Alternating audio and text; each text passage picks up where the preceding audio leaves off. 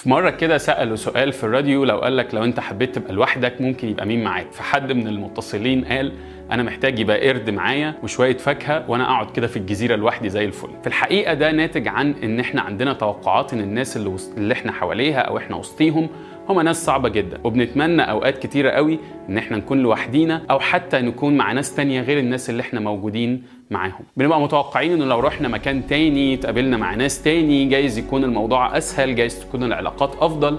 بس في الحقيقة لازم ندرك إنه الناس الصعبة في كل مكان. مش لأنه الناس صعبة لكن لأن إحنا مختلفين. مش لأنه الناس هم اللي وحشين لكن جايز يكون أنا اللي جوايا حاجات مش قادر أتكيف مع الواقع مش قادر أتكيف مع الناس. لو أنت عايز تشتغل في فريق أو عايز تخدم في فريق عايز تتحرك مع مجموعة من الناس أنت محتاج تتنازل عن جزء من شخصيتك.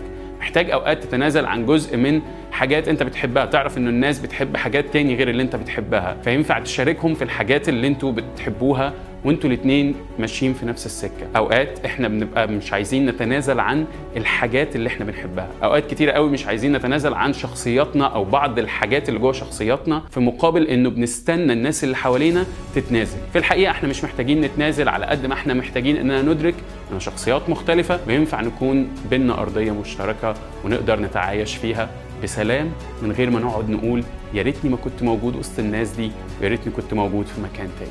الناس الصعبة حوالينا في كل حتة.